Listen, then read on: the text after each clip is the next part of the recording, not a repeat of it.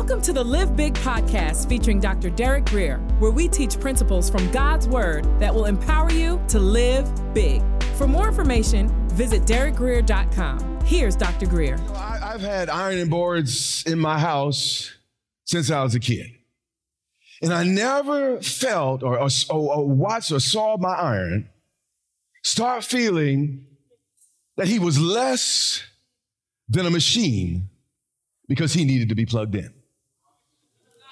I never saw an iron complaining, why is it I need electricity to work? An iron recognizes that in order to be successful, it has to be plugged in. Yes, sir. Yes, sir. It's only human beings that forget the fact. In order for us to be successful, we gotta get plugged in.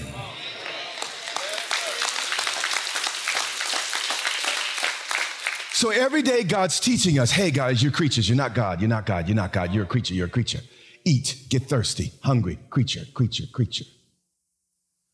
Just like our body needs food and things of this earth to survive, likewise, the immaterial and spiritual part that God has placed in us needs God to survive. And until our insides plug into God, we will never function. We will never fulfill our purpose. Here's the deal. An iron will help a little bit, even if it's hot. And you can, I, I've, I've ironed shirts and stuff, power was out, and, and it helped just a little bit. Almost got a hole in the shirt, but it helped a little bit. But it was amazing when I plugged that thing in, how that thing began to work. And in your life right now, you're getting some things done. There, there's some level, but it's hard work. It's taking everything in you. But let me tell you, when you plug that doggone thing in to your source, it begins to work in a new, fresh way. He said, for though I might desire to boast, I'll not be a fool, for I speak the truth. Basically, he was saying, listen, if I wanted to, to brag about things, you know, like my critics, or unlike my critics better, I wouldn't have to exaggerate, because Paul had some real things that happened in his life. But he said, listen, I don't go there. I, I, I refrain, lest anyone should think of me above, watch this, what he sees of me or what he hears from me. You see, my spirituality is not based on my mysterious experiences, but on how much I can become and live like Jesus. In verse seven is where we see a little bit of a pivot, and this is the place we're gonna focus. Are you still with me? Yeah. He says, and he starts telling his personal narrative. Lest I should be exalted above measure by the abundance of the revelations, a thorn in the flesh was given me. Now, traditionally, we say that, that what, what, what this is about is God allowed this thorn to humble Paul. I do think there's some truth in that. But I also believe something else was going on, because God has the capacity to do more than one thing at, at one time. Now, theories abound about what this thorn was. Some people say that he had an eye problem. But my Bible says that after he was knocked off the horse and, and, and he could no longer see, Ananias laid his hands on him and healed his eyes. Others say that Paul's wife did not convert. He was a Pharisee, and Pharisees, uh, by definition, had to be married. And uh, so either his, his, his wife died, or when he became a Christian, she left him. So, uh, you know, and by the way, you know, j- just because you're a godly man doesn't mean everything's always going to be right, or woman, right in your marriage. Paul was a genuine apostle, but he may have had some problems at home. I, I don't know exactly what, what, what the deals were. Other people say that Paul means small, so they say that he was a midget. Other people say he was a hunchback, and the list goes on and on about the things people speculated and, and said about the apostle Paul. But It's interesting. We got to allow the Bible to be its own commentary. It, it, that, that's the best way to read this book. When Numbers thirty-three and uh, fifty-five, Joshua twenty-three and thirteen, Judges two and three, when it uses this term, all three of, of those portions of Scripture say the same thing. Let's go there just to one, and we're going to get back to uh, First Corinthians twelve seven. Numbers thirty-three and fifty-five. God is speaking to Moses, and he's saying, listen, guys, if you don't drive out the inhabitants of the land before you, speaking of the Hittites, the Pizarites, and the, all the Ites and the Hittites and the Amalekites, all that, then it shall be that those whom you let remain shall what? Be irritants in your eyes. Did he really mean that uh, they were not going to see well out of their eyes? No. Uh, when, when when when something's in your eye, it impacts everything about you, and and, and you can't uh, ignore anything else except that irritant. You want to get the issue resolved. He said, listen, if you don't deal with the adversaries that are in the land, they're going to be a constant irritation in your eyes. And watch this. And thorns in, thorns in your side, or thorns in your what? Flesh. This was simply another way of saying a pain in your neck. Or if you want to put it more urbanely, a pain in your backside.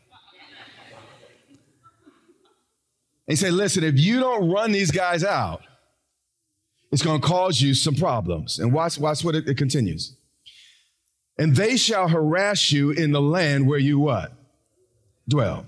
So we see here from the book that this thorn represented harassment by enemies. And then when you look at the Bible, it's interesting, just the prior chapter, chapter eleven, uh, twenty-three through twenty-nine, there's a whole litany of, of the things that Paul was constantly hounded by and harassed by. He said, you know what? Unlike the other apostles, I, I worked much harder than them. You know, God, God, God did some great things for them, but when it came to me, if they had to put in two hours, I had to put in four hours. I went to prison more often. I was beaten with whips more often. I was beaten with rods. I was shipwrecked. I was left for dead. I was constantly in danger. I was I was under threat. I was I was hungry. Sometimes I was cold, and, and I was constantly harassed by people. Now let's get back to First Corinthians twelve and seven. And Paul says, lest I should be exalted above measure by the abundance of revelation. He's saying, guys, you think you saw some things. And because of what you see, you think that makes you a super saint. And what I want to tell you is if you really see some stuff from God, it's going to cause some problems. He said, when I got that revelation, a thorn in the flesh was given me. Watch this. A messenger of who? Satan. How do we get this mixed up? Not a messenger from God, but a messenger from who? Satan. As soon as Paul got the revelation, I don't know if it's because his face was shiny. I, I have no clue. But I don't know how the devil knows some things that he knows. Uh, but, but as soon as he got the revelation, Satan did everything in his power to make Paul's life as difficult and as hard as he could so that he'd rue the day God gave him a vision. So don't be surprised that if God gives you a vision, you might have to go through hell for just a little while. A life of influence isn't achieved overnight. It is built through the consistent application of wisdom and hard work. Doctor Derek Greer's brand new book, one hundred twenty minutes to Live Big, provides you with one hundred twenty bite-sized nuggets of insight on practical topics such as marriage and finances, as well as wisdom for personal growth and leadership development. It will ask you penetrating questions to help you reflect and apply what you've learned. This book will stimulate self-examination and provide fuel for personal transformation. The best thing about it, Doctor Greer is offering this book to you absolutely free. That's right, a free copy of one hundred twenty minutes to Live Big, mailed to you as a gift. However, that's not all. You will also get thirty days access to Doctor Greer's Growth Lab, a program designed to help you grow from good to great, from mediocre to extraordinary. It's our prayer that this gift leaves you with a burning desire to be better and become everything God wants you to be. So, if you want to live a life that overflows and blesses others, this gift is for you. Claim your free book and get free thirty-day access to Doctor Greer's Growth Lab. Simply visit D G M free dot com. You are listening to the Live Big broadcast with Doctor Derek Greer. Find out more about Doctor Greer, Grace Church, and today's teaching at grace church v a dot org. Let's get back to today's teaching. He called this thing a messenger, not of God, but of Satan. Immediately, a powerful demon was assigned to the apostle. How many of you know the devil still uses the same playbook? Yeah. He's the same devil. We're the same humanity. Just different faces, different periods, but the same stuff. It's like, it worked then. And he's, he's smart. It's like, shoot, it worked then. I'm going to keep using it because it's going to work now. And, and, and we keep not learning sometimes from these men and women. You see, the devil wants to make our lives so hard and painful that when God speaks to us, instead of drawing near, we run. Because we know the challenges we're going to face. So Satan's no dummy. I'm, how many of y'all into pain? I know I'm not. I heard some movies around and stuff where people do pain. I'm not into pain, okay? Don't hurt me. I don't think that's sexy. Don't, don't, don't do that to me. Don't do that to me. Don't do that to me. Don't do that. Y'all bringing the wrong stuff out of this to me today. So, you know, if every time God speaks to me and reveals something to me, I know that the shoe's going to drop somewhere in my life. After a while, you become a little reticent. And what he was saying, all you guys bragging about your spirituality, if it was really God behind those things, you wouldn't be so boastful because you'd recognize the price that came with vision. So he said, a messenger of Satan, which is a hostile angel, sent exclusively, watch this, to buffet me. One comment, commenter said that, that this term buffet speaks of getting hit on the side of the head, blow after blow. And what was happening with Paul is the moment he made some progress, he'd go into a city, make some progress, and some folks would, would, would come to the Lord. And then out of nowhere, something would come up and whack him right on the side of the head, knocking him back. You know, you know, he'll move forward for God, but then, you know, ten steps, then get knock, knocked back eight steps. And then in his mind, he's calculating, was that worth those two steps? And it's kept happening. I'm, I'm on ten steps for you, Lord. Then I'm knocked back eight. And then, then Lord, you know, I'm, I'm, I'm, I'm, I'm trying to, to do what you're saying. I get knocked in my head and, and, you know, I'm off balance again. And then I'm trying to, so, you know, recover myself again. And this was Paul's reality. He said, a messenger of Satan was, was sent to box with me, lest I be exalted above measure. There's a lot to be said there, but I'm not going to say it all. But the bottom line is, Satan wanted to keep Paul's frustration level at ten to make sure nobody wanted to be like Paul.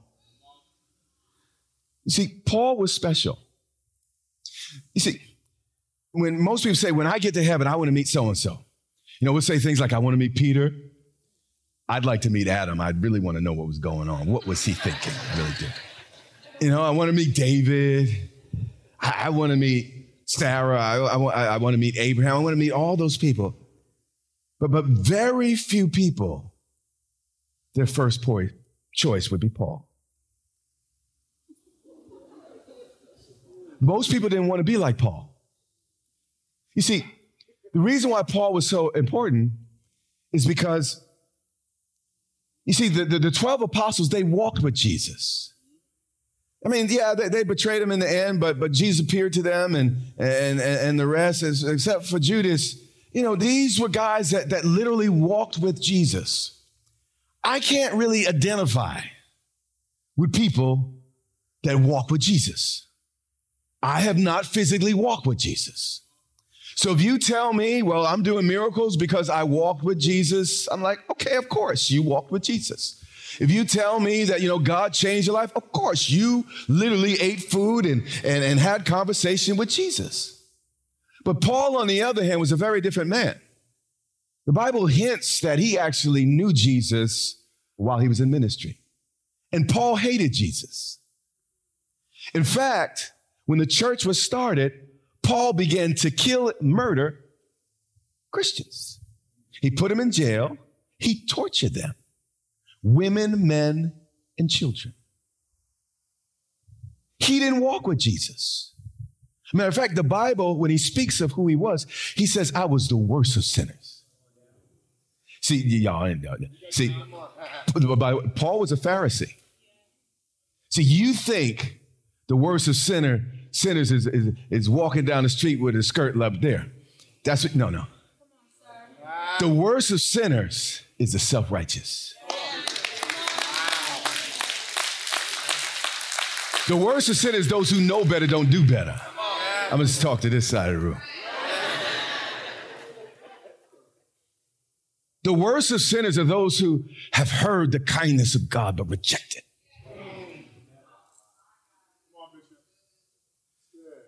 So the truth is, if I could identify with anybody, it ought to be Paul. Because I, too, at some point hated them Christians. They, them always trying to tell people what to do, how to live. And can't stand them. They're judgmental. I ain't never going down no church. They're stupid. Come on, come on.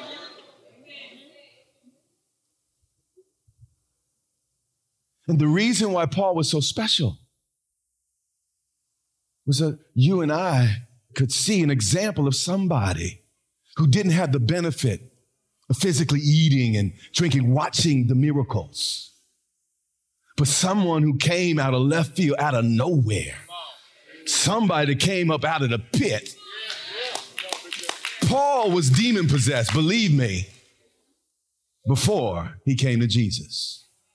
Everybody talk about Mary Magdalene and all that five devils. I'm telling you, Paul, Saul had five hundred devils inside him. They'd be killing Christians.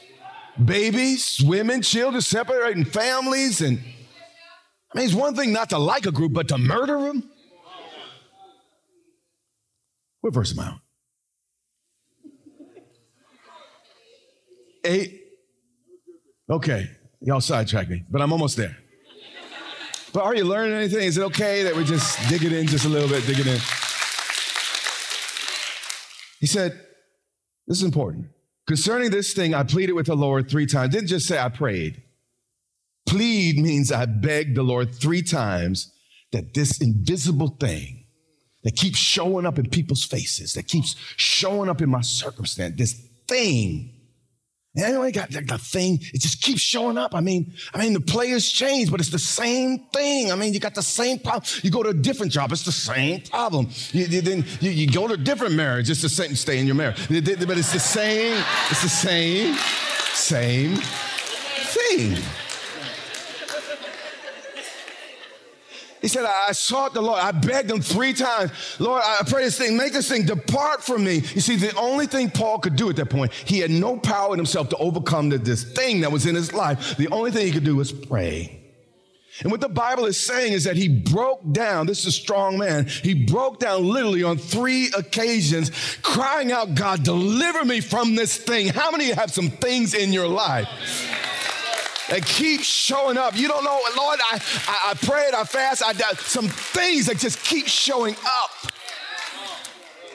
And every time he cried out to the Lord, the devil just showed up and harassed him with a, a new face. You know, last time it was the magistrate. This time it's the, the lady that lives next to the jailhouse. You know, it's the same thing. But, but what I want you to do in these last couple moments is watch God's response to Paul. He said, listen, guys, y'all bragging and boasting, uh, real visions. Let me tell you something. You got to deal with some real challenges. And then he said, you know what? Here, here's why I'm not boasting. Here's what the Lord said to me. He said, my grace is sufficient for you. He was saying, Jesus was saying, Paul, I've given you what it takes to get through this. And, and listen, guys, I don't like this any more than you do. But sometimes God does not cancel the fight. Instead, he just gives you what it takes to win. You remember Jesus? Father, if you be willing, can you take this cup? Lord, I don't want to have to do that. But what did the Father say? He said, son, I'm not going to cancel that fight. You got what it takes, though, to win. And there are lots of challenges, lots of battles and fights. I just wish God would use his power to cancel. But God knows what he placed in me. And he knows what he placed in you. He didn't say my grace is insufficient. He said, no, baby, I, I put in you adequate resources to deal with any demon, any circumstance that might come against you. He was saying, Paul, don't stop because you're tired. Stop when you're done.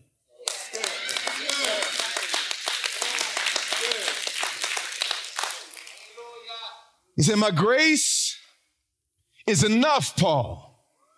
What I put in you is enough, Paul, for my strength, not yours. My strength is made perfect in your creatureliness, in your weakness.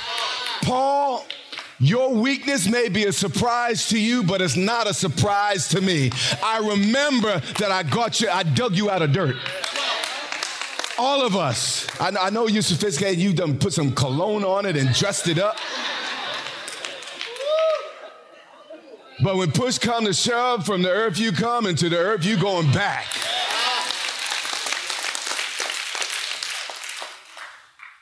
And Paul, though, this guy is a giant. He said, therefore, most gladly. Y'all want to boast about all that, but let me tell you what I'm going to boast about. I'll rather boast in my creatureliness, my infirmities, the fact that I can't iron a shirt the way a shirt should be ironed if I ain't plugged in. I embrace the fact that I need God. I don't just want him, I need him. You know, one is a matter of taste. You might, you know, kind of want that, want this. No, I need God. You have been listening to the Live Big Podcast with Doctor Derek Greer. For more information, visit Derek Greer dot com or follow Doctor Greer on social media.